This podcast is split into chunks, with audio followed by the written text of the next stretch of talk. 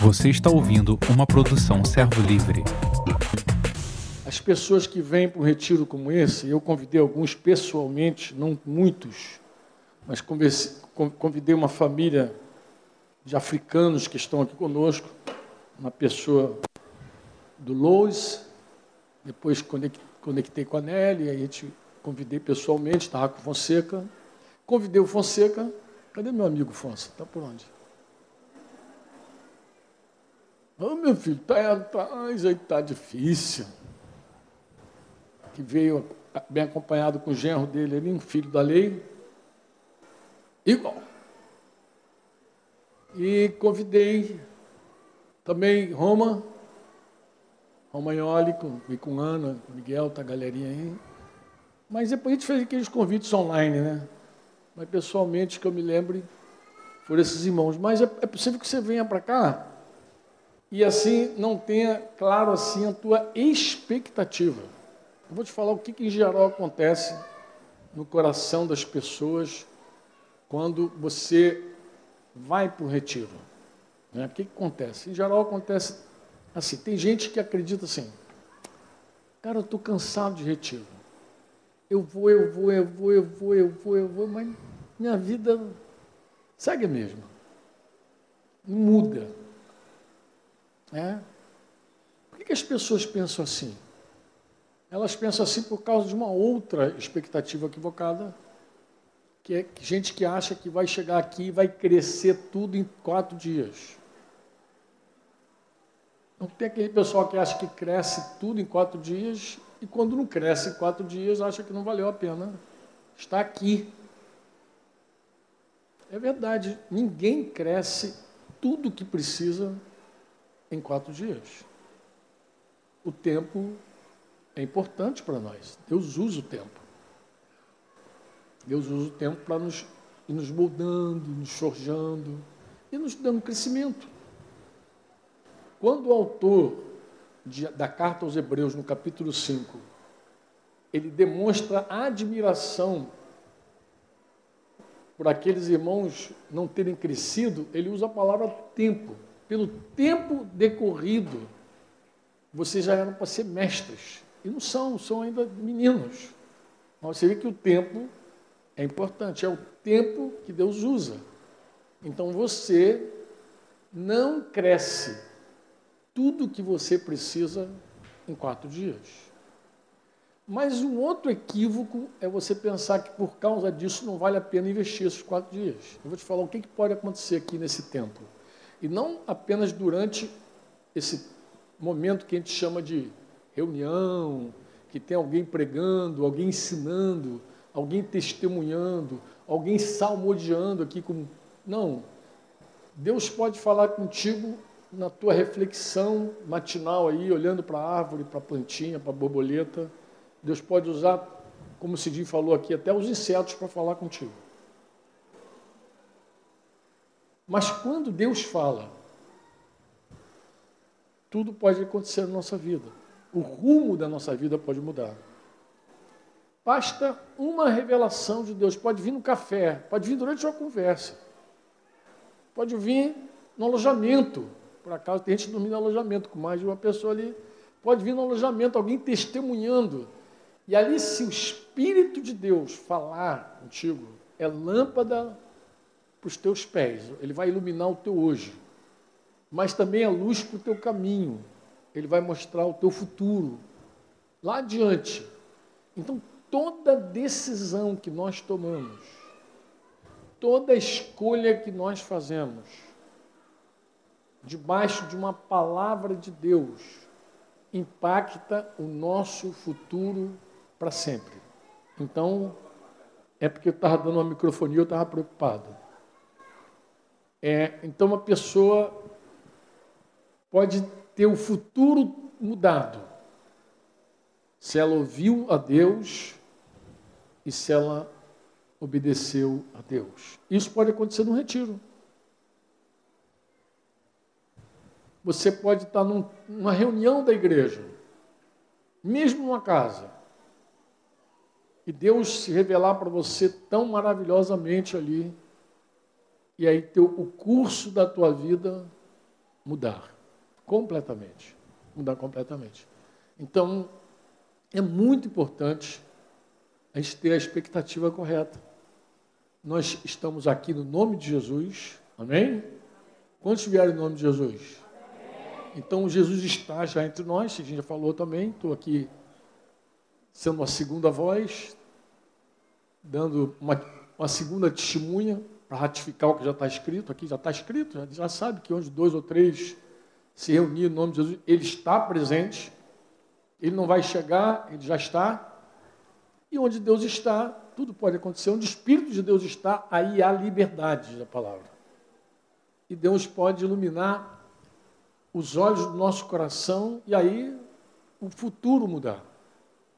O futuro mudar. Então, o teu futuro pode ser mudado nesse tempo aqui. O que Deus tem para a tua vida pode ser completamente mudado. Ah, que joia, belezura completamente mudado nesse tempo aqui. Amém? E você precisa se abrir para isso. Quantos querem se abrir para isso? Ah, por Senhor, estou aqui em nome de Jesus. Me surpreende, Senhor. Fala comigo. Me dá direção. Melhor ainda. Vou falar uma coisa melhor do que ter uma resposta de Deus. Que tem gente que vem para cá atrás de resposta, né? Eu vou falar de algo melhor do que ter uma resposta de Deus, porque Deus não pode ser o nosso provedor de conteúdo.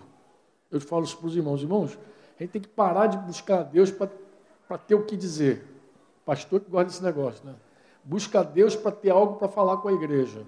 Deus não é provedor de conteúdo. Deus é nosso Pai.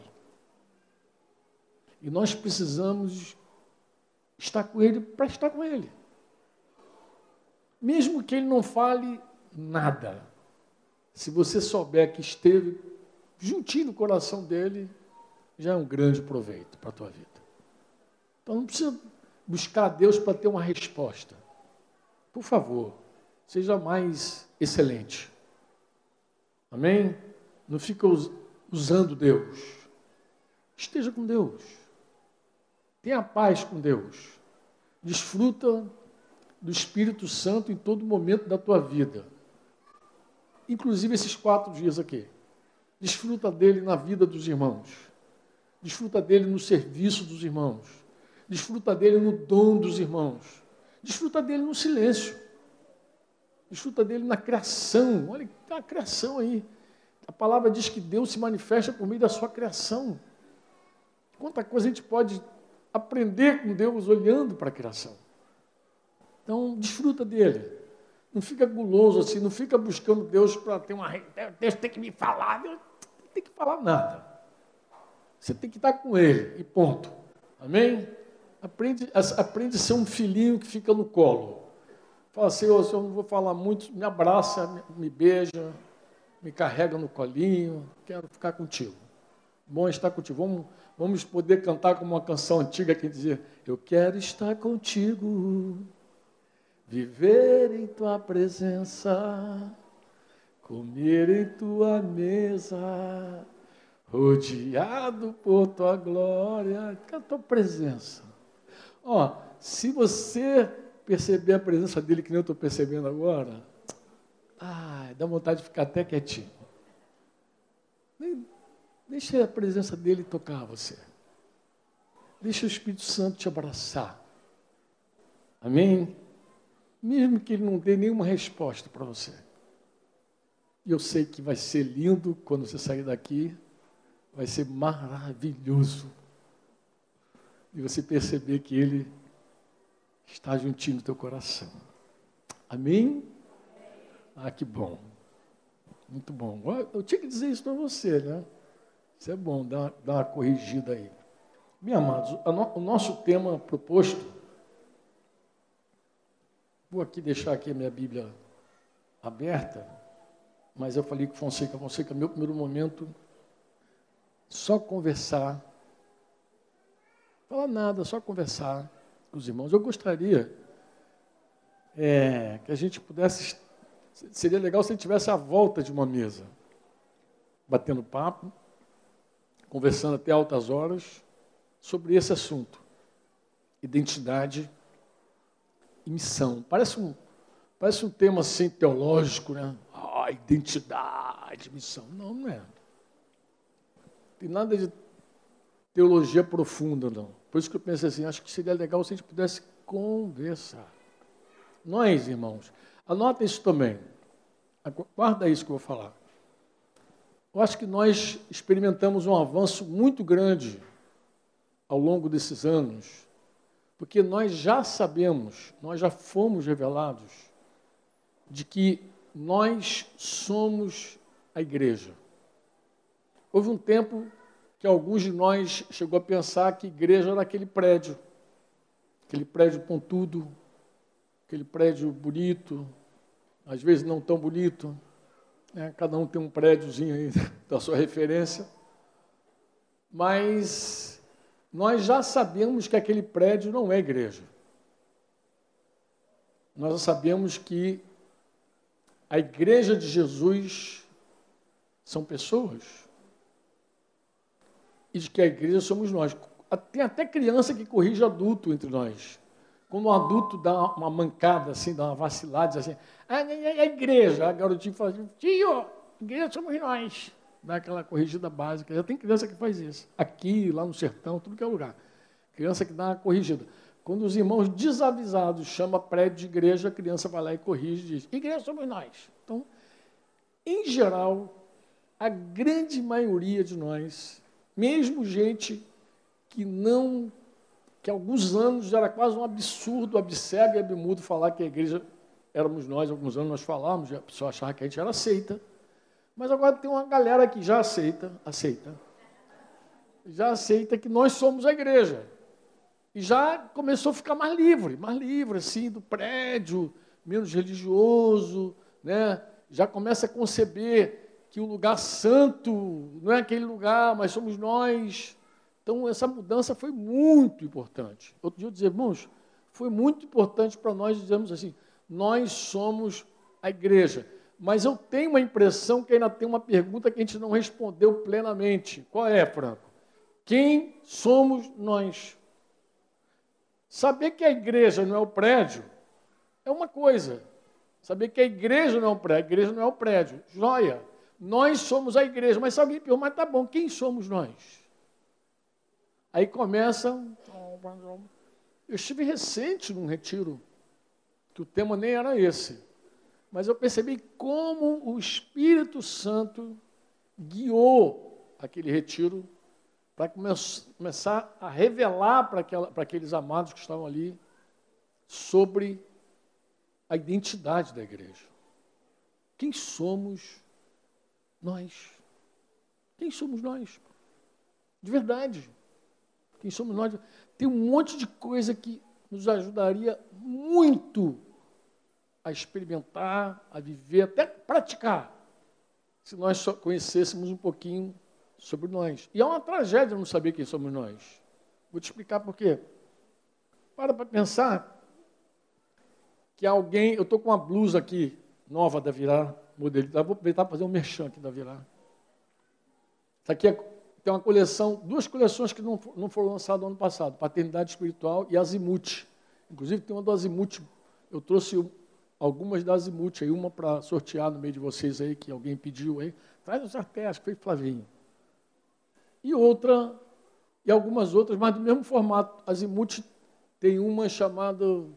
É, aquela canção Zero, mas a, a vida sentia, eu sentia, não me lembro a frase agora. Como é que. Desculpa. A vida sem ti é zero. Tem um zerão grandão assim. Mas tem a minha vida é um filme, tem outras ali e tal. Mas eu trouxe um, uma outra. Mas faz de conta, eu, Denise está com uma blusa igual a essa aqui. Cadê minha baixinha? Está em algum lugar aí do espaço. Está ali. Blusa igual. Nós estamos dois pazinhos de jarra, como dizia, né?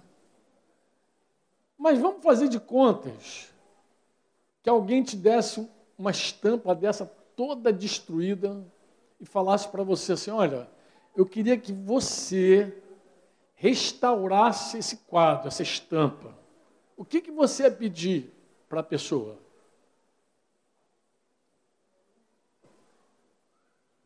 Vamos lá, estamos em volta da mesa, batendo papo. Vamos lá. que, que você pediria para a pessoa se alguém te desse uma estampa toda destruída assim? Falou assim, restaura para mim, o que, que você diria? Ah, cadê o original? Cadê o modelo? Cadê o original? Ninguém restaura sem ter o original, pô. Você teria que pegar o original, mostrar e dizer, olha, está aqui. Concorda ou não? Eu, eu tenho dito para os irmãos assim, eu falei, irmãos, é uma tragédia incalculável o cara nascer, crescer e nunca descobrir de verdade o desenho dele.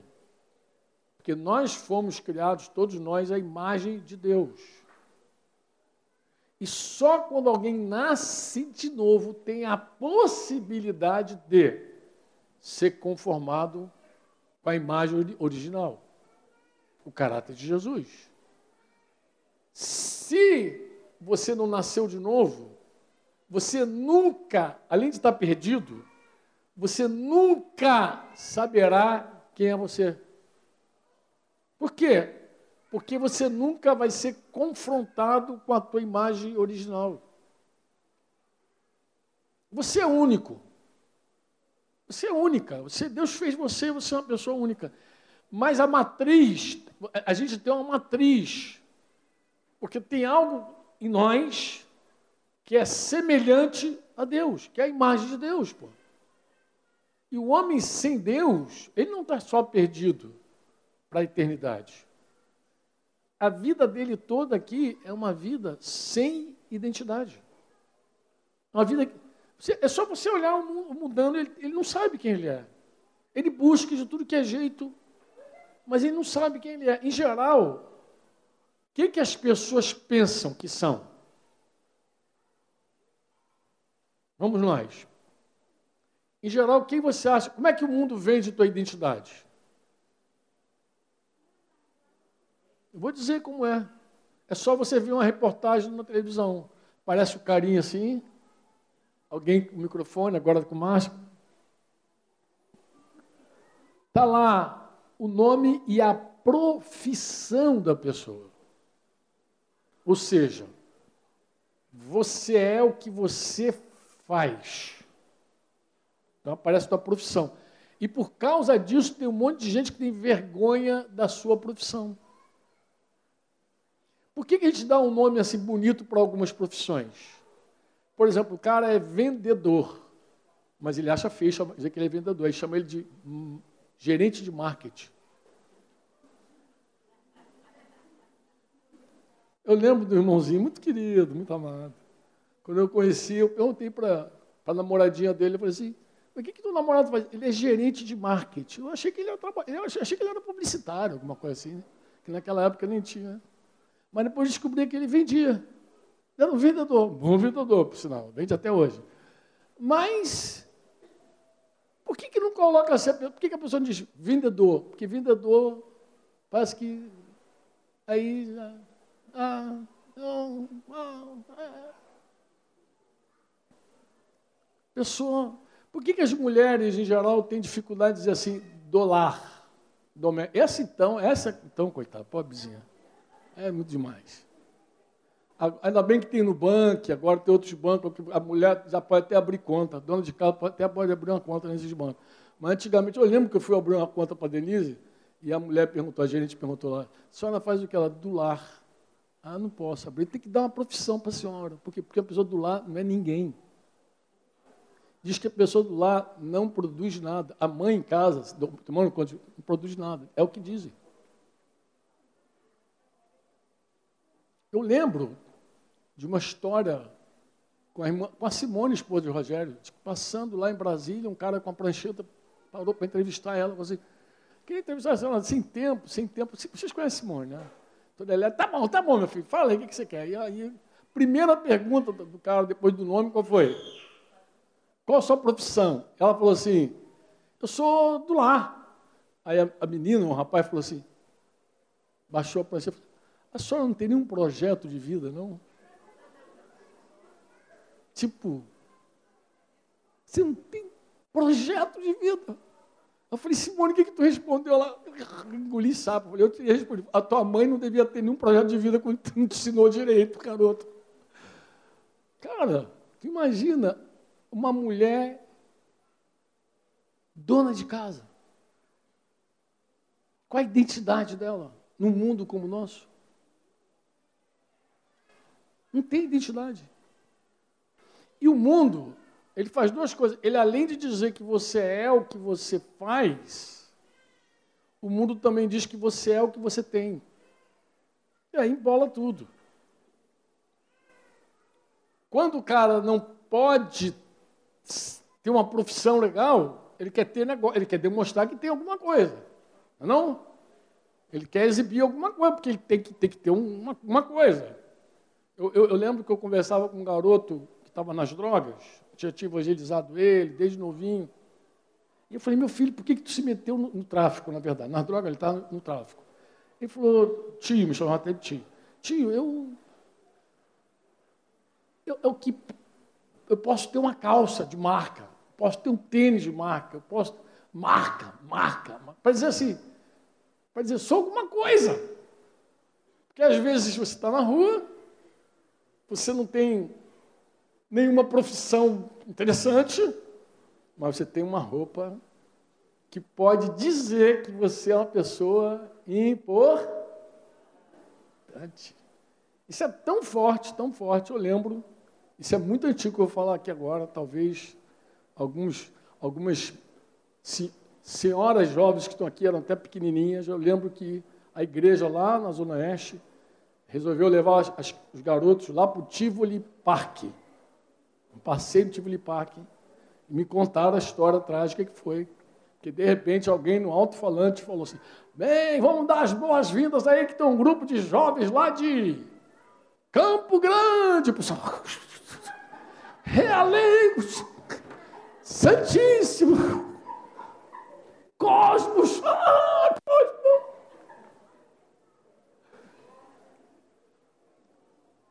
Depois me contaram, eu fui, fui ouvir. Mataram a gente de vergonha lá, tio. Mas como? Falaram onde eles moravam. Por quê? Porque na cabeça deles, coitadinho, morar em Campo Grande. Imagina, Campo. Né? Rapaz Valci me coloca sempre nas fitas, sabe disso, né? Assim, eu vou falar assim que você já conhece Valci de muitos anos. E eu lembro que eu estava num voo com o Valci, saindo do Santiago do Chile, era um voo da, da Ibéria. Então esse voo fazia uma escala no Rio de Janeiro. Então era um voo direto, Rio de Janeiro, Santiago, ia para a Espanha, para Madrid. E ao lado, ao nosso lado, não sei porque ela estava ali, do nosso lado, devia estar na primeira classe, mas estava ali, eu não sei se a primeira classe estava lotada, não sei qual é, que também isso acontece, né? Uma senhora ilustre ali, uma senhora ilustre mesmo. E ela estava assim, muito interessado em ouvir sobre um tema polêmico: casamento, divórcio. Porque o Papa tinha excomungado ela em algum momento. Ela não, a filha. E aí, é, eu lembro que Valci, a gente conversando, não, aí eu que deixei Valci no apuro, foi, foi o contrário. Você me perdoa se você estiver em casa me ouvindo. A história que a mulher falou assim, ficou tão impressionada ali com a, com a apresentação bíblica do assunto, que ela falou assim, mas aonde vocês moram? E eu falei assim, a senhora não conhece não. Assim, eu conheço o mundo todo. Eu falei, conhece não. Eu conheço o mundo todo. Eu falei, Aí eu virei para você, você fala o nome do bairro aí que a gente mora. Até achei que ele ia falar Campo Grande, falou, meio gaguinha para complicar, Inhoaíba. Aí ela, como? Ele, Inhoaíba. Aí eu falei, a senhora conhece Inhoaíba? Ela, realmente, eu não conheço. Falei, assim, falei que a senhora não conhecia o mundo todo. Mas assim, claro, naquele momento ali a gente já estava livre desse estigma, dessa mentira, desse sofisma de que nós somos o que nós fazemos, de que nós somos, onde moramos, né? que nós somos, que nós temos de bens. Isso é uma mentira muito grande. Ele estava livre. Mas eu percebo que tem um monte de gente ainda escrava disso. Escrava. Que pensa que é essas coisas que o mundo diz que você é. Engraçado que a gente cantou uma música aqui agora, muito interessante. Eu sou o que Deus disse que eu sou, mas às vezes a pessoa não, não é mesmo, não crê no que Deus falou que ela é. Né? Não crê. Concordo ou não? Vamos fazer o seguinte, irmãos. À medida que eu for falando com você, se vier algum texto bíblico no teu coração, eu queria que você anotasse. Pode ser? Lembrei do texto, anota. Depois me entrega. Depois me manda. Me entrega, a gente vai estar aí esse dia todo. Me entrega. Olha, eu você estava falando, eu me lembrei desse texto. Eu queria que você me ajudasse assim.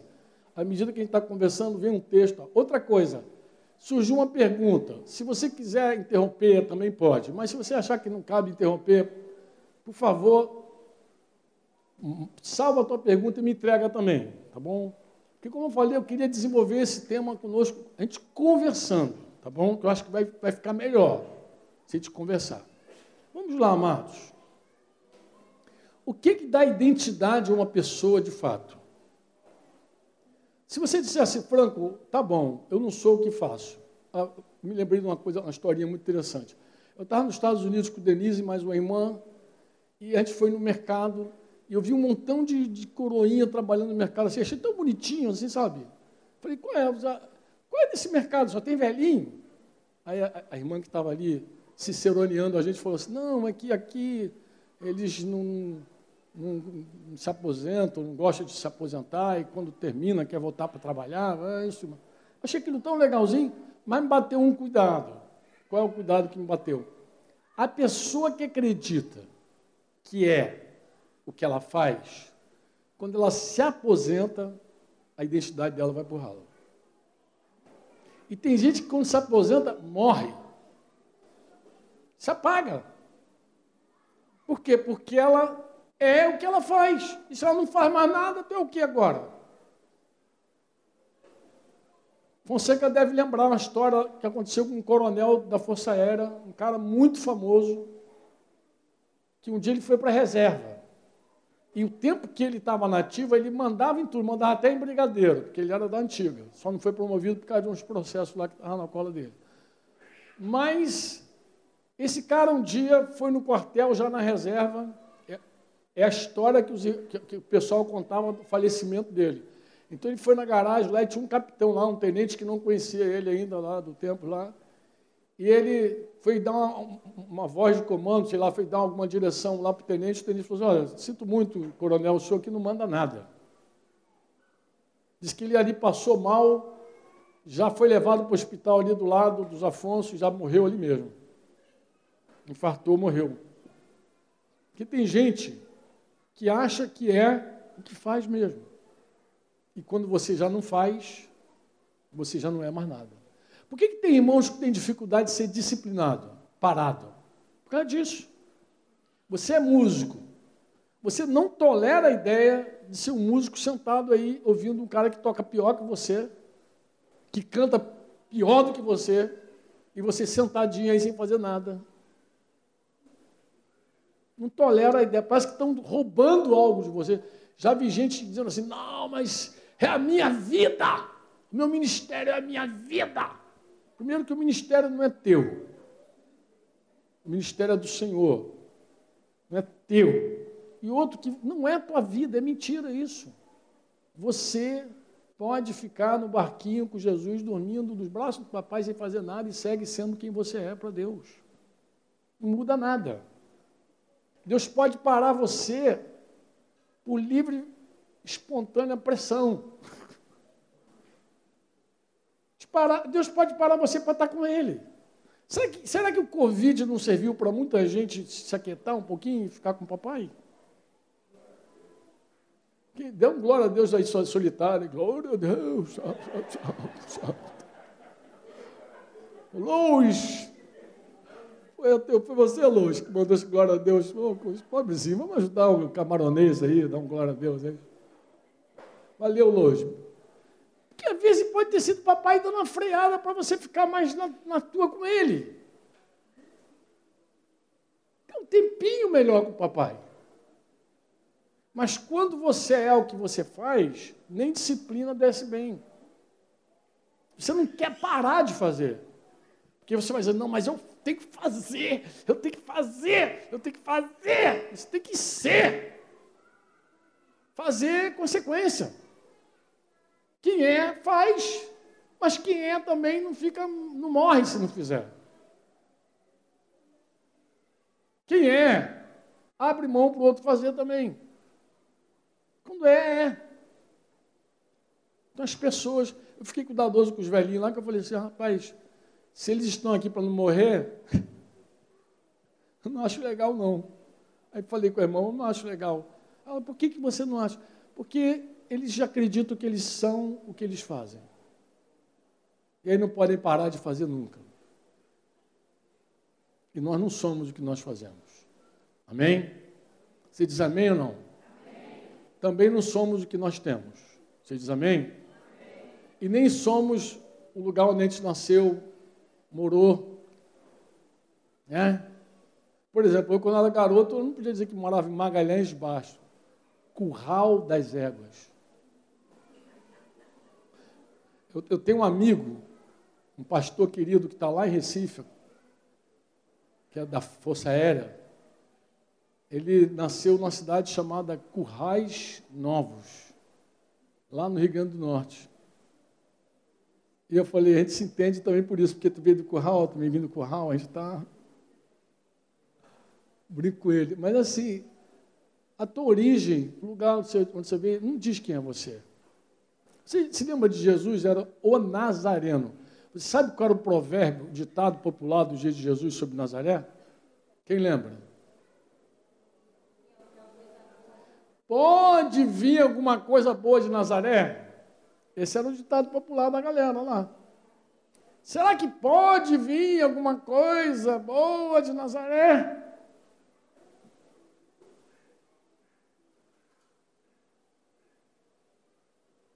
Jesus, o Nazareno. Respondeu ou não? Quebrou a dádiva popular, né? Que frustrou tudo. Porque você não é a tua origem. Você não é o lugar que você nasceu. Ó, você nem é. Se você nasceu de novo, você nem é é as pessoas que te conceberam. Que nem isso você é.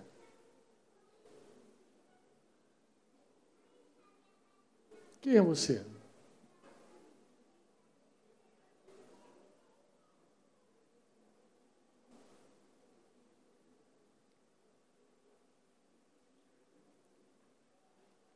Eu, eu tenho orado a Deus para nos revelar essa verdade. Deixa eu dizer uma coisa para você assim.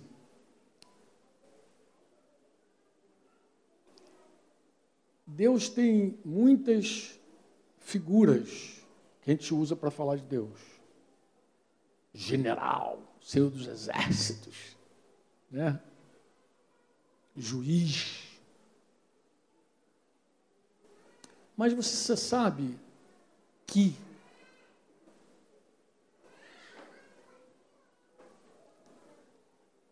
Você sabe que Deus é realmente? Que quando você fala, você não está usando nenhuma figura. Você está falando de realmente quem Deus é. Diga comigo assim: Deus, diga com força: Deus, é, Pai. Diga: Deus, é, Pai. O Pai não é uma figura. Pai é exatamente o que Deus é. Ele é Pai. Não é à toa que Jesus nos ensinou a chamá-lo de Abba. Papaizinho. Pai. Talvez você não saiba o nome de Deus. no hebraico, no aramaico, no grego. Tem gente que gosta de especular essas coisas, né? Não, mas tu sabe o nome de Deus no hebraico, no aramaico? Tu fala assim, Abba. Fala, Abba. Como assim? É pai. Não sei nem pronunciar, não sei hebraico, não sei aramaico, não sei grego, eu sei falar papai. É isso eu sei. Deus é pai. O nosso Deus é pai. Lamentavelmente, a figura que a gente tem de pai na terra é uma figura deformada. Talvez se me falasse assim quando eu tinha meus 18 anos, falasse, Deus é pai, eu, ixi, não quero nem saber quem é ele então. Porque meu pai estava, era um anônimo para mim. Meu pai era uma pessoa anônima. No meu coração, meu pai era uma pessoa que não existia. Eu nem amava e nem odiava meu pai. Eu até achei, pensava que a minha condição com meu pai era muito boa, porque eu nem amava e nem odiava. O que, que eu era? Eu era indiferente ao meu pai. A indiferença está entre o amor e o ódio. Amor, ódio, indiferente no meio. Justiça, injustiça, omissão no meio. Que é omissão para a justiça e para a injustiça é a indiferença para o amor e para o ódio. Está no meio. Mas é tão condenável quanto. Então eu pensava assim, eu não odeio meu pai como minha irmã odeia. Porque quando eu falava assim para a diva, teu pai, ela. Parece aqueles gatos. Mas quando falar comigo, teu pai, eu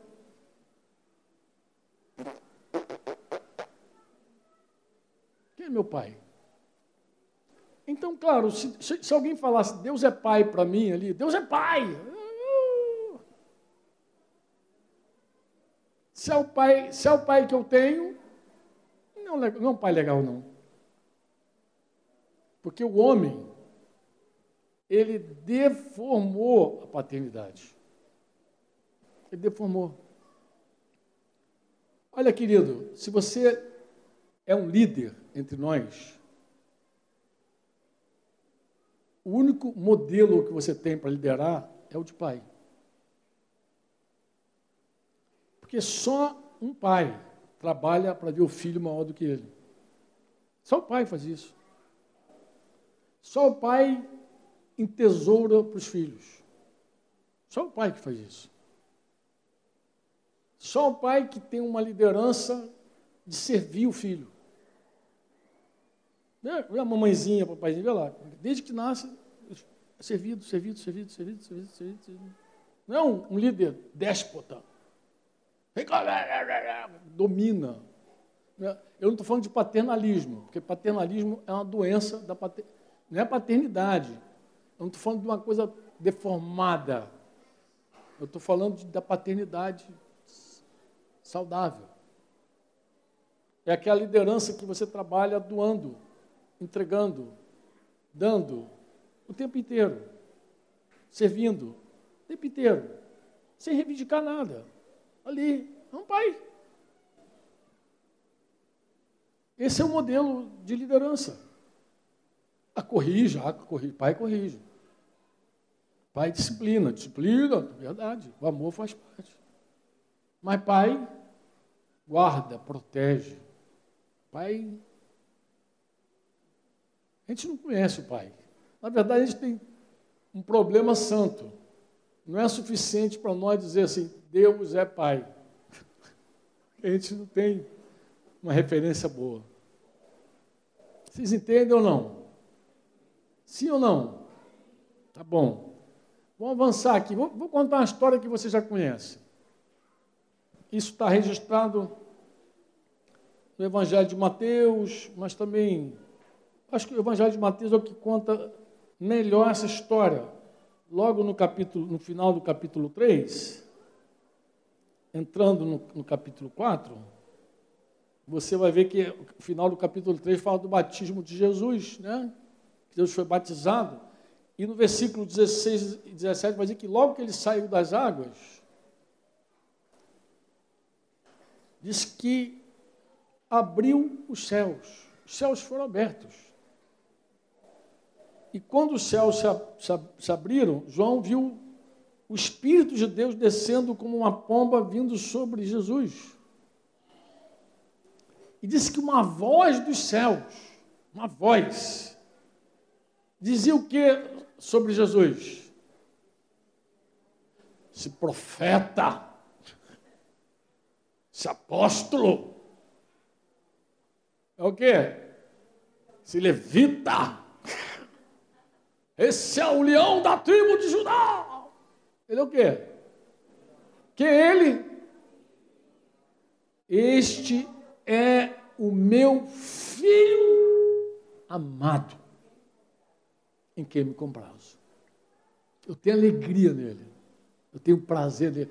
Interessante, irmãos, que Jesus não tinha feito nada ainda, mas já era a alegria do Pai. Ele não tinha nem ele estava começando o ministério dele aqui. Ele estava começando, estava sendo batizado para dar início. Mas já, o pai já se alegrava nele. O pai já tinha alegria nele, porque é assim. É assim ou não é assim? Quantos são pais aqui entre nós? Você só se alegra quando teu filho trabalha para você?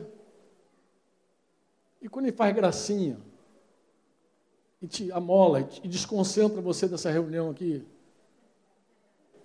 Fica você igual um bobo aí olhando, nem presta atenção em mim mais.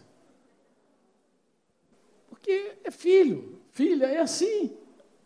É desse jeito. Você fica como quem sonha. Eu lembro quando a Débora, pela primeira vez, me chamou de papai. Está ali, Debinha, ali, Bebinha. Fez aniversário outro dia. Dia 7 agora que passou. E aí eu lembro, eu lembro, cara, que experiência espetacular aquela. Porque ela falou papai, e eu estava na reunião de líderes lá em casa, eu falei assim, gente, que maravilhoso. Isso já depois ela maiorzinha. Eu estava lembrando para os irmãos a primeira vez que ela falou papai. Eu falei, já pensou quando chama Deus de pai? Aba, papai, papaizinho. Eu estava com aquela impregnado, sabe, senhor, com aquela formação ali.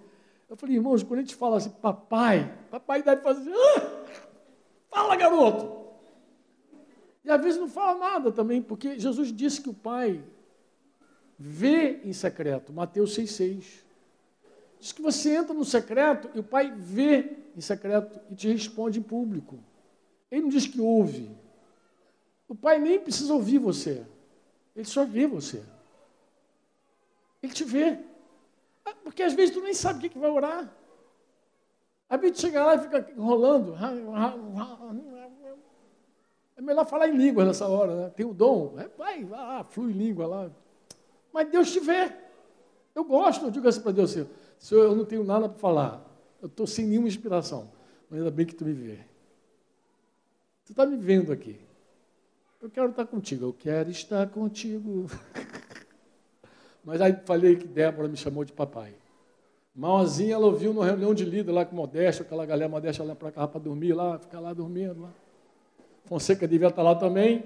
Falei para os irmãos na maior alegria assim, ó, Deus gosta quando a gente chama ele de papai.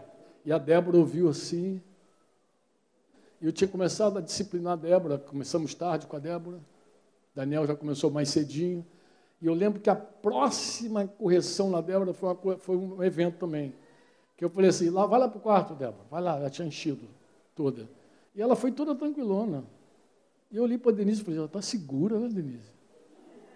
Foi toda poderosa lá para o quarto. Assim, nem, nem fiz aquele escarcel, aquela choraminguela dela. Ela foi tá me esperando lá, tá bom, vou lá.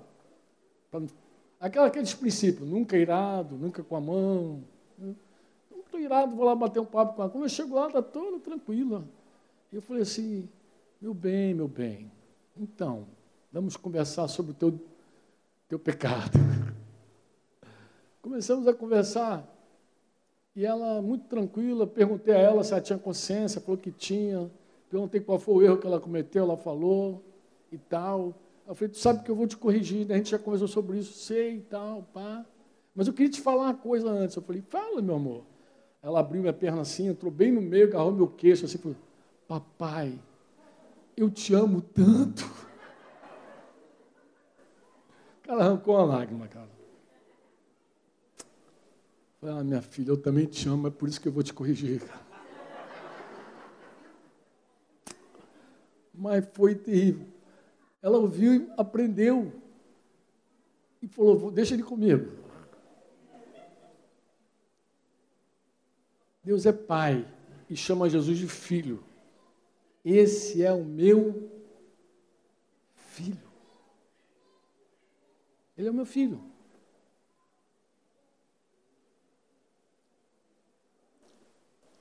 Se você entrar no capítulo 4 de Mateus, o capítulo 4 de Mateus vai falar a tentação de Jesus. E é uma coisa curiosa. Porque logo após esse evento aqui, Jesus vai ser tentado, ele guiado pelo Espírito, diz a palavra, levado pelo Espírito ao deserto para ser tentado pelo diabo. Ele vai para o deserto e chega lá no deserto. No primeiro confronto com o diabo, Jesus se defende, você lembra? Jesus, Jesus luta usando Deuteronômio o tempo inteiro a palavra com Satanás. Mas o primeiro confronto de Satanás com Jesus, no versículo 3, vai dizer: Se és filho de Deus, manda que estas pedras se transformem em pães. Eu, eu brinco com os irmãos, eu digo: será que o diabo não, não estava lá no batismo de Jesus? Será que ele é surdo? Qual o problema dele? Será que não foi suficiente o testemunho de Deus do pai que falou do céu, trovejou lá, esse é meu filho amado. Por que, que agora ele está querendo colocar em dúvida essa filiação? Se tu és filho de Deus. E é engraçado, porque os demônios, depois, logo depois, Jesus volta para Galileia e ele vai chamar os discípulos, depois Jesus prega, cura os enfermos, vem um sermão da montanha, mas Jesus tem um, um confronto posterior um cara que está endemoniado.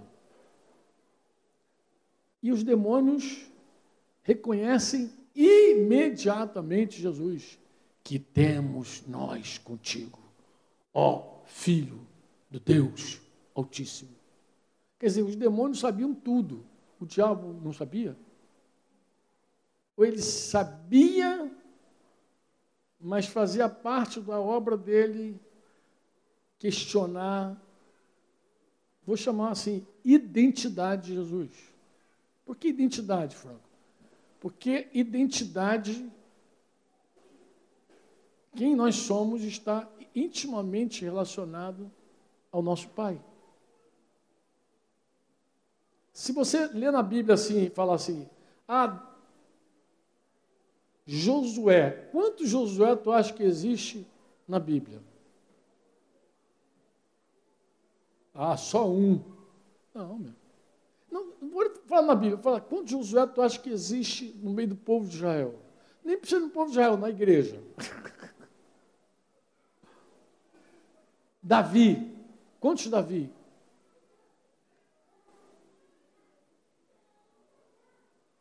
A Bíblia, para dar identidade para o sujeito, tinha que dizer assim: Davi, filho de Jessé.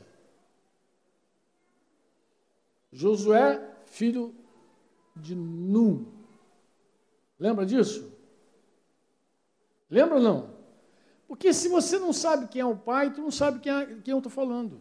Ela, a pessoa não tem identidade se não falar quem é. Você vê que a Bíblia sempre aponta para essa filiação. Até quando diz assim, o cego Bartimeu.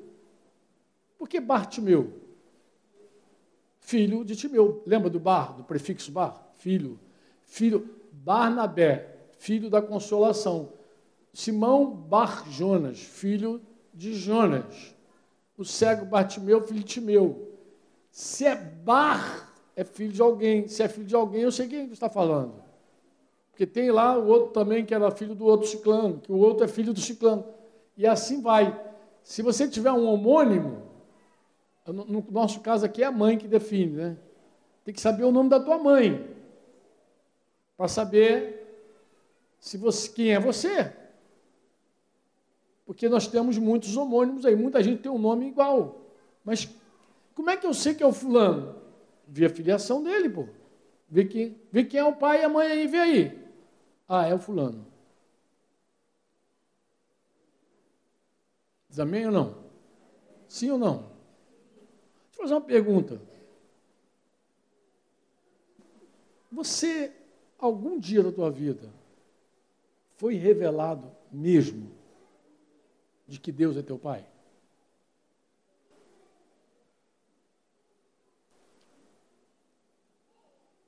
Em algum momento, de fato, você teve essa revelação: Deus é meu Pai. Meu tempo aqui eu sei que já, já deu. Embora o pessoal goste de vigília aqui, essa igreja eu conheço. Mas é assim, a gente vai gastar melhor esse tempo, a gente vai gastar esse assunto. Mas deixa eu te fazer uma pergunta, legal, uma pergunta séria, franca. Será que algum dia o teu coração foi iluminado pelo Espírito Santo? Lembra que Paulo orava pela igreja? Aos Colossenses, logo no capítulo 1, versículo 8, 9, lembra lá? Ele disse que orava pela igreja, pedindo a igreja lá, pedindo a Deus que Deus desse a eles pleno conhecimento da vontade do Pai. Pleno conhecimento da vontade do Pai. Sabedoria. Lembra disso? Discernimento espiritual. Quando ele ora pela igreja em Éfeso, ele diz que ilumina os olhos do coração dessa igreja. Ilumina os olhos do coração, dá a eles espírito de revelação e de sabedoria no pleno conhecimento do filho. É a oração dele. Eu te pergunto, mas não era a igreja? Será que o fato de ser igreja, não, a gente já sabe tudo? Por que, que Paulo orava por aquela igreja? Por que, que Paulo orava para a igreja ter revelação? O que, que você acha? Volta para a minha mesa lá. O que, que você acha que, que Paulo orava para a igreja ter revelação? É simples, irmão. É que o fato de você ser igreja não significa que você tem revelação. Simples.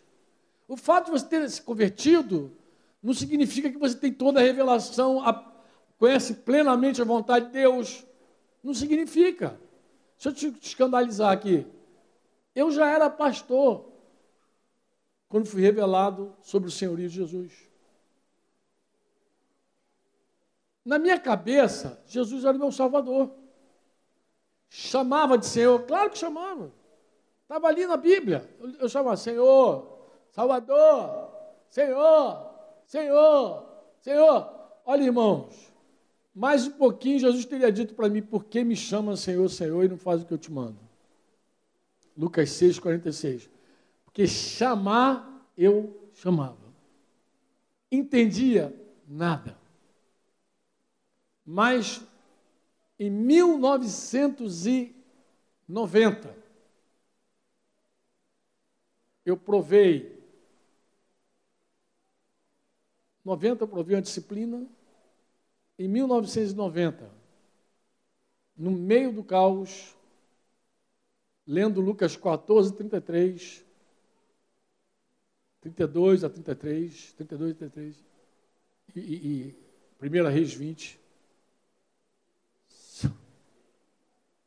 Posso contar essa história depois para vocês. Eu vi que Jesus era o dono da minha vida. Até ali, Jesus era meu Salvador. Me converti em 84. Me batizei dia 31 de dezembro de 1984. Seis anos depois, entendi que Jesus era o dono. Entendeu o que eu falei? Deu para entender? Mas como foi isso? Deus revelou. Aí deixa eu te fazer uma perguntinha para você ir dormir pensando. Se você quiser pensar, de repente você nem acha que é importante, mas vou te perguntar. Algum dia da tua vida, de verdade, você viu Deus como teu pai? Pai de verdade. Foi revelado para você. Teu pai. Ou você ouviu o Espírito Santo dizendo: Eu sou teu pai. Vocês sabem que eu restaurei minha comunhão com meu pai Cidinho testemunhou isso, vários irmãos, mas ele bem perto, que tá, sempre esteve lá em Vitória, lá no Espírito Santo. Mas eu restaurei, eu, eu, eu reconectei com meu pai em 1999, eu tinha 39 anos de idade. Quando eu conheci meu pai assim, eu não tinha nenhum problema de verdade com meu pai, mais. Não tinha. Aí você fala, por que, Franco? Então, um cara especial. Não. Eu fui revelado de que Deus era meu pai. O dia que eu descobri que Deus era meu pai, eu não cobrei e não esperava mais nada daquele homem chamado Orildo de Almeida Neto, que era o meu pai, a quem eu amei e respeitei. Procurei ser um filho legal para ele o tempo que a gente esteve junto. E amei, adorei a Deus quando Deus nos reconectou fechou uma história na minha vida, vocês sabem disso. Me trouxe uma plenitude, uma alegria especial de ter meu pai na minha vida. Mas eu não tinha nada que cobrar do meu pai. Nunca cobrei meu pai absolutamente nada. Mas por que, Franco? Porque um dia eu fui revelado de que Deus era o meu pai. Fui revelado. E quando Deus me revelou isso, eu já não cobrava nada do meu pai da terra. Cobrava o que dele? Meu pai, ela...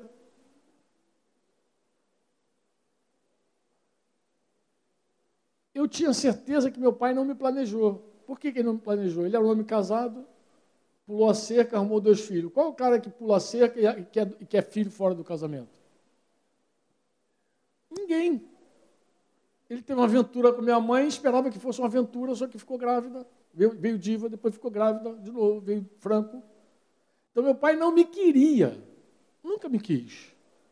Provável que nem minha mãe me esperava. Mas o meu pai é Deus.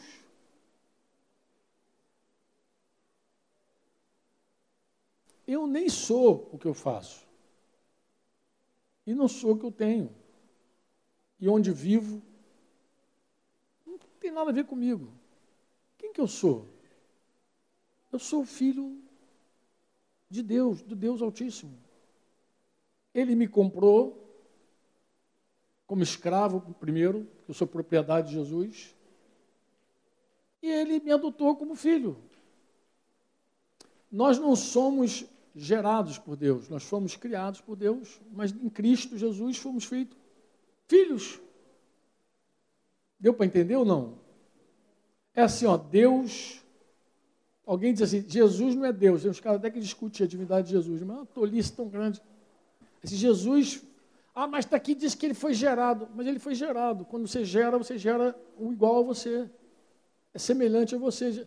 Jesus é, é, é, Deus porque ele foi gerado, ele é filho de Deus, então é Deus, pô. Você já criou o quê? O que você criou na tua vida? Uma guitarra? A guitarra não é, não é teu filho. Se você criar alguma coisa, inventar alguma coisa, tiver poder para isso, não significa que seja teu filho. Porque não foi gerado por você. Você não é Deus. Você é uma criação de Deus.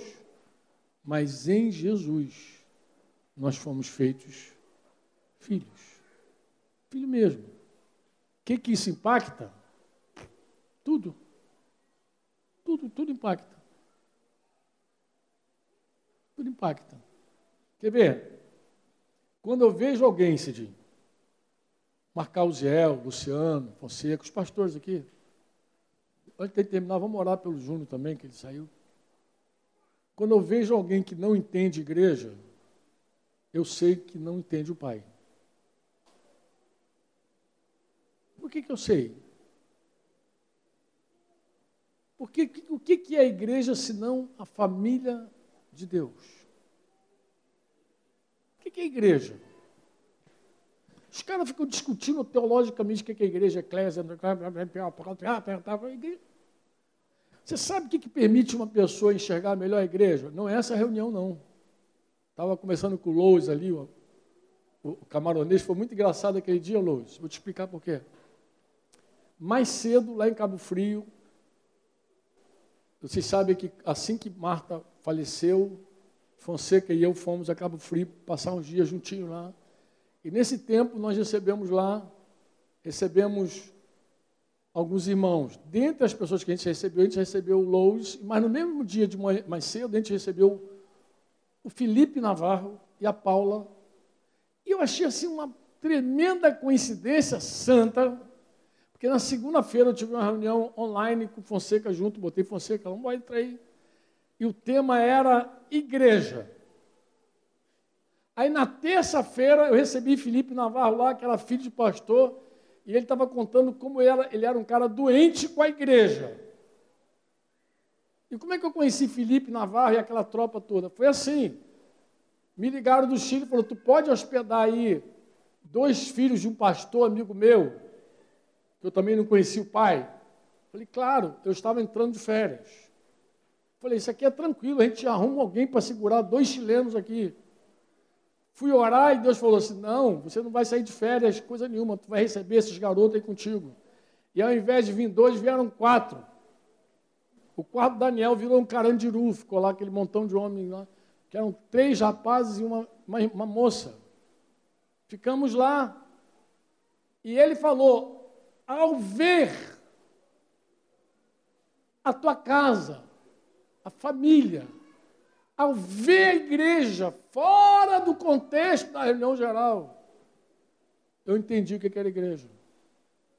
E naquele tempo ali, Deus curou um coração, não, os corações dos filhos doentes, com igreja. Com igreja. Curou. Aí, mais tarde, Lois passando lá para contar porque que ele queria conhecer a gente, coisa e tal. Ele falou uma coisa que nos marcou muito, a Fonseca e a mim. O que, que ele falou? Ele falou assim que esteve em Curitiba, por ocasião do, do aniversário de uma das filhas, da Lívia, e chegou lá, ele descobriu que a Nelly tinha uma família. Mas como é que ele descobriu isso? Ele nem foi para nenhuma reunião da igreja geral, não foi para nenhum culto, nenhuma festa, nenhuma celebração, coisa nenhuma. Como é que ele viu esse negócio? Ele viu que ela tinha uma família numa festa de aniversário. Ali a galerinha comendo pizza não sei aonde, agora estava lá na casa da Gleice. Igreja se vê melhor na casa por isso, porque é uma família. Se Deus é meu pai e Deus é teu pai, nós somos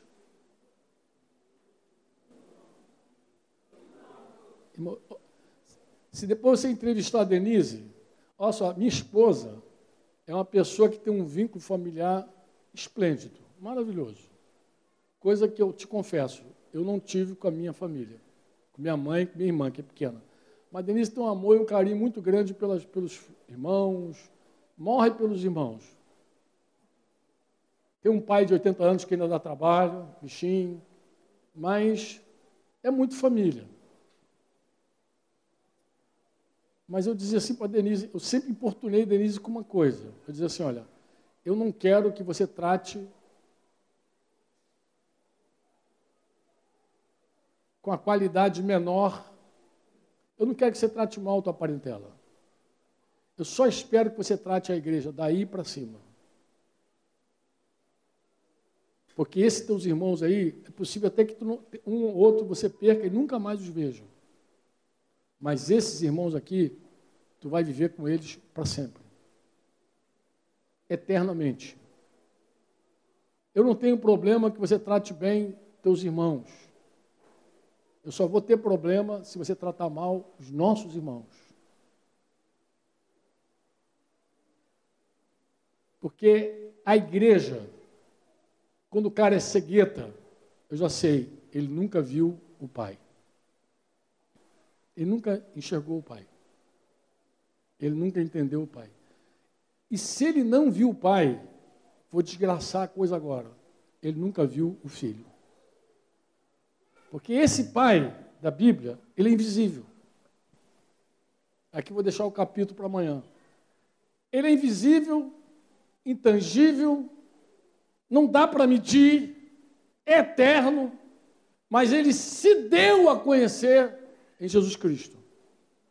Então, como é que eu sei do Pai? Eu só sei do Pai quando eu conheço o Filho. Quando eu tenho revelação de Jesus Cristo. Daí tu vai ver a oração, que conheçam plenamente Jesus. Conheça plenamente Jesus. Por quê? Teus olhos sejam iluminados para que chegue ao pleno conhecimento do teu filho. Por que, que tem que conhecer plenamente o filho? Porque se eu conheço o filho, eu conheço o pai. Quem vê a mim, disse Jesus, vê o pai. Porque o pai, o pai, não dá nem para falar dele. Como é que se conhece o pai que criou esse céu aí, essas estrelas que ninguém conta. Como é que tu vai falar de um Deus que criou estrelas, chama todas elas pelo nome e não esquece de nenhuma? Convoca as estrelas do céu. Como é que tu consegue falar de um Deus desse? Impossível, pô. Nem dá para começar. Nem me atrevo a falar dele. Eu só digo que ele é grande. Agora eu digo que ele é pai. Agora, o que eu conheço do Pai? Eu só conheço porque eu comecei a conhecer o Filho por meio do Espírito. Quem não viu Jesus não sabe o que é igreja. Aí eu falo, eu sei que tem gente que se ofende, se ofende mesmo, quando eu falo assim, você não conhece. Você pensa que você é ignorante. Não, não conhece no nível que precisa conhecer. Quando eu digo que você não conhece, eu não quero te ofender. Eu só estou dizendo, você não conhece o que você deveria conhecer. Você não foi revelado ainda o que você precisa ter revelação.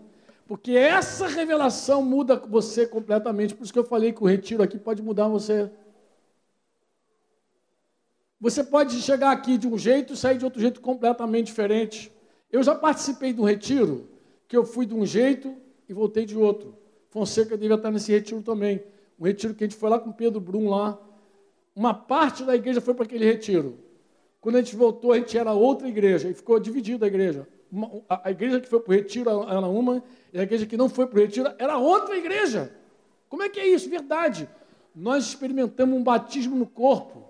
Nós tivemos uma experiência espetacular com o Espírito Santo, sobrenatural, maravilhoso e nos fez ver a família de Deus, o corpo de Cristo, nos vinculou de uma forma sobrenatural, especial. Como é que a gente voltou diferente? Como é que gente voltou de Porta Folha? Diferente. Foi uma e voltou outra. Por quê? Porque Deus fez. Mudou. Por que, que Deus faz? Deus faz. Agora, quando Ele revela, muda tudo. Aí eu sei, foi revelado. Não é que a pessoa foi revelada, Deus revelou para ela aprove a Deus revelar seu filho em mim, disse Paulo. Deus quis, pô. Aí quando mostrou, muda tudo. Muda tudo, amado. Muda tudo. Toda a nossa confusão, eu te falo, a maior parte dela é falta de revelação. É por isso que a gente tem que seguir pregando, pregando, seguir pregando, até que tem coisa que tem que entrar. Mas não entra porque a gente, por nossa força. Daí Paulo orava incessantemente. Pai, concede a eles espírito de revelação e de sabedoria. Paulo fala aos Efésios que orava para eles conhecerem a vocação deles. Paulo diz que orava por eles para eles conhecerem a riqueza da glória a riqueza que nós temos juntos como igreja. E disse que orava, sabe para quê? Para que eles conhecessem o Supremo, diga Supremo, poder que ressuscitou Jesus dos mortos. Eu te pergunto, francamente, se a gente conhecesse o Supremo Poder que levantou Jesus dos mortos, a gente tinha medo de Covid? Ah, para a China, não tinha medo de nada. Fala para a China. China não é um bom lugar, não. Né? vai para a China com Covid e tudo. Cara, é claro que não conhece, mas a gente respeita. Eu respeito. Olha assim, eu vejo as pessoas tremendo com alguma coisa, parece que o trono de Deus está Deus está sentado num, naqueles bancos, não é um banco, né? Deve ser um banquinho assim que está com os preguinhos meio soltos, balançando. Deus, As pessoas têm a ideia de um Deus velhinho. Já tremo, já. Pensa que Deus dorme, que Deus cochila. Tu quer ver uma coisa de revelação? Irmãos, me perdoe, irmão, vou ter que falar. Cara. Não me perdoa, não, porque eu estou falando a verdade, então não é perdão. Não vou te pedir perdão por isso, não. Eu só vou te pedir, tenha paciência comigo. Ó, eu vou falar. Quando você pastoreia gente de verdade, que você ouve as abóboras, você vê que a pessoa não tem revelação nenhuma de Jesus. É triste dizer isso. Às vezes a pessoa não fala, mas ela demonstra com a própria vida. Demonstra com a própria vida que ela não conhece o Senhor como deveria conhecer pelo tempo decorrido. E você olha e diz assim: Meu Deus, o que, que essa pessoa está comendo? Tu às vezes está perto da pessoa se ministrando, aí tu vê que a pessoa não tem nenhuma confiança em Deus. Sabe que é nenhuma? Nenhuma. É zero a confiança em Deus. Confia em tudo. Confia em príncipes, em cavalo, em carro, na bolsa, no Bitcoin. Confia em qualquer porcaria, mas não confia em Deus. Tu olha, tu vê. Parece que Deus é um Deus velhinho, trêmulo, eu digo assim para minha esposinha, ela sabe disso, pode perguntar a ela, porque isso é real, é minha vida. Eu digo, meu amor, escuta o que eu te falo. Jesus falou que até os fios do nosso cabelo estão contados. Até o fim do cabelo está contado. Se algo acontecer conosco, Deus não cochilou, Ele permitiu para o nosso bem. Porque todas as coisas cooperam. Todas. Sabe por que não entra isso? Porque a gente não sabe quem é o Senhor cooperam para o bem daqueles que amam a Deus e daqueles que foram chamados segundo o seu propósito. E qual é o propósito eterno de Deus, irmão? Uma família de muitos filhos, com caráter de Jesus. Falou, vou lá, tua glória, você está igual minha neta. Repete, minha neta repete tudo. Qualquer coisa que tu fala para Giovana, aquela gêmeazinha, ela... Entende o quê? Nada. Mas repete. Esse dia eu desabafei com os irmãos lá da Baixada e mais alguns. Eu falei, irmãos, como é que eu sei que é tagarelice? Quando é que eu sei que é repetindo? É simples. Então, Deus quer ter uma família de muitos filhos, conforme a imagem de Jesus, para vossa glória. Falei direito, falei, já falou, lindo. Aí vem um problema. Aí vem um problema, a pessoa tá, murmura, reclama, xinga, perde a paciência, vai, entra na carne, tá, tá, tá. Eu te pergunto, o versículo 29 de Romanos, como é que Paulo chegou no 29? Ele passou no 28. Sabemos que todas as coisas cooperam para o bem daqueles que amam a Deus, daqueles que foram chamados segundo o seu propósito. Porque os que de antemão conheceu, também os predestinou para ser o quê? A fim de quê?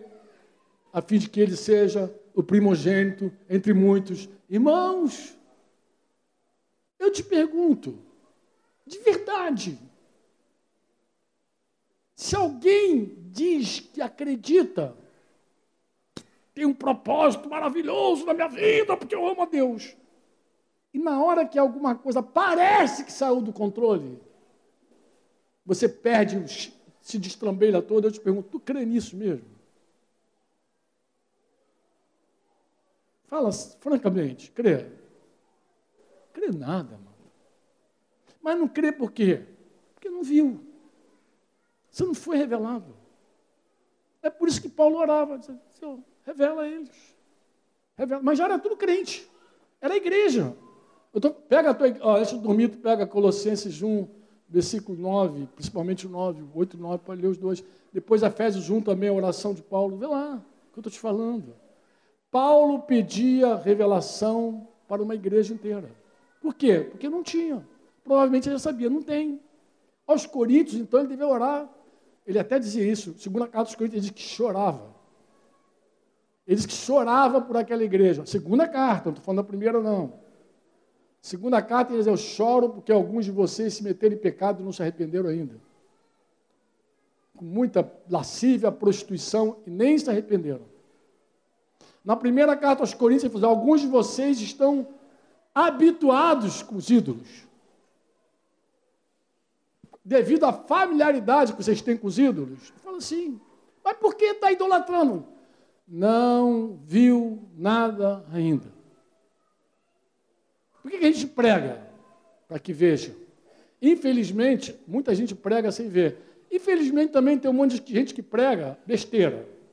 Liga na internet, aí que tu vai ver um monte de baboseira. E sabe o que é? Milhões de seguidores. Aí, aí eu tiro o tubo. Aí eu, fico, aí eu fico mais perplexo quando eu vejo. Não, verdade, Solange. Tem uns caras falando tanta bobagem que não está na escritura, que Jesus não falou, totalmente fora. E um montão de irmão que curte, ainda compartilha. Coisa linda, né? Em geral, o quê? Afofando o ego, em geral é humanismo, em geral é aquela coisa doida. E aí tu vê que a pessoa não tem revelação. Você sabe que eu oro pela igreja? Eu digo, Senhor, dá revelação, porque a hora que esse povo vê, numa no... Ó, se Deus revelar hoje à igreja sobre Jesus, amanhã vai ter um monte de youtuber aí sem seguidores. Vai perder logo os milhões. Assim. Aí o que, que houve? A igreja acordou. Despertou. O Espírito Santo revelou-se. A igreja já sabe quem ela é. Mudou tudo. Amém? Começamos a conversar, tá, irmãos? Começamos a conversar. Eu espero que amanhã você esteja aqui com a força renovada. Foi o seguinte, irmãos, olha só. Meu companheiro aqui de muitos anos, ele está com aspiração no coração e ele quer compartilhar essa aspiração e orar. Então vai ser melhor ainda do que eu orar por vocês. Vai ser compartilhar a inspiração dele e orar. Tá bom assim? É, eu estava ali sentado ouvindo Franco falando e veio no meu coração sobre um homem chamado Bartimeu, filho de Timeu. E esse homem ele era cego.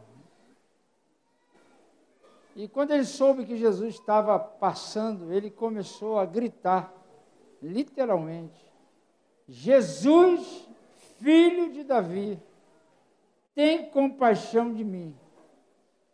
E diz a palavra de Deus aí que Jesus orou por aquele homem e ele foi curado, ou seja, ele teve seus olhos abertos. E eu creio no meu coração que há pessoas aqui que estão como Bartimeu, estão cegos acerca dessa verdade. E, e, e, essa cegueira não é falta de entendimento, simplesmente, mas é falta de iluminação. Porque a cegueira não é simplesmente aquele que não enxerga, mas é aquele que às vezes não vê. E a palavra de Deus, ela em Gênesis, ela diz que a, quando o pecado, o que, que antecedeu o pecado do homem? Foi ele, foi a mulher ver a árvore e ela teve uma concepção errada do que ela viu. E ela ali, vendo a árvore, ela viu que era um, o fruto era agradável aos olhos e bom para se comer. Então ela passou a se alimentar de uma visão equivocada daquilo que Deus havia estabelecido. Então, eu queria convidar você para a gente orar por você. Sei que vai talvez tumultuar um pouco, mas a gente tem que ser fiel, né? Aquilo que Deus quer trabalhar na nossa vida. Você que tem andado como Bartimeu, você que ao ouvir aqui o Franco ministrando, a palavra foi entrando em você e você não está entendendo bem, não está conseguindo ver com esses olhos essa identidade, né? primeiro de Deus como pai e, obviamente, a tua identidade como filho. Lá em Mateus 16, eu me lembrei desse texto também, eu estou até orando em cima desse texto, quando Jesus pergunta aos discípulos, fala, olha, estão dizendo que eu sou isso, que eu sou Elias, Jeremias e até um dos profetas, mas eu quero saber que, quem vocês pensam que eu sou. E aí Pedro falou: Tu és o Cristo, o Filho do Deus vivo. A revelação de quem é Jesus, ela também leva para você uma revelação de quem você é, porque essa foi a resposta de Jesus. Jesus falou assim: Não foi carne nem sangue quem te revelou, mas foi meu Pai que está nos céus. E em verdade eu te digo: Tu és Pedro. Então, a partir daquele momento, Pedro passou a enxergar quem ele era quando ele entendeu ou enxergou quem era Jesus. Então, a revelação de quem é Jesus é fundamental também para que você conheça quem você é. Então, eu queria orar por você. Não sei quantos Bartimeus tem aqui, que está caminhando sem essa luz, sem poder ver de fato a identidade do Pai e também, consequentemente, não saber quem é você. Então, eu queria orar por você, queria declarar, mas eu queria que você fizesse como Bartimeu. Eu queria que você gritasse mesmo, porque Jesus está entre nós. Amém? Ele está aqui entre nós. Então, eu queria que você que está nessa condição, que você pudesse clamar a Deus e pedir: Jesus, filho de Davi, tenha compaixão de mim, abra os meus olhos nesse tempo. Eu quero te ver como verdadeiramente tu és. Amém? Porque isso não depende de nós, isso depende de uma ação do Espírito Santo. Eu queria que você se colocasse nessa condição. Eu queria convidar aqui os Bartimeus poder clamar a Jesus. Jesus está aqui entre nós. O Espírito Santo está aqui para poder tocar em você. Ele quer tocar em você. Naquela cidade havia aquele homem chamado Bartimeu. E ele sabia que Jesus ia passar. E ele ficou atento, aguardando, esperando. E quando Jesus passava, ele começou a gritar. Ele fez algo que chamou a atenção de Jesus, chamou a atenção também de todos. Ele não teve vergonha, porque ele queria ver, ele queria enxergar. A cegueira, a cegueira, ela tem que acabar, porque o Senhor Jesus está aqui. E Ele quer tocar em você, Ele quer curar você, Ele quer abrir os teus olhos, porque Ele quer que você o conheça como Ele é, verdadeiramente. Aleluia. Você ouviu uma produção Servo Livre.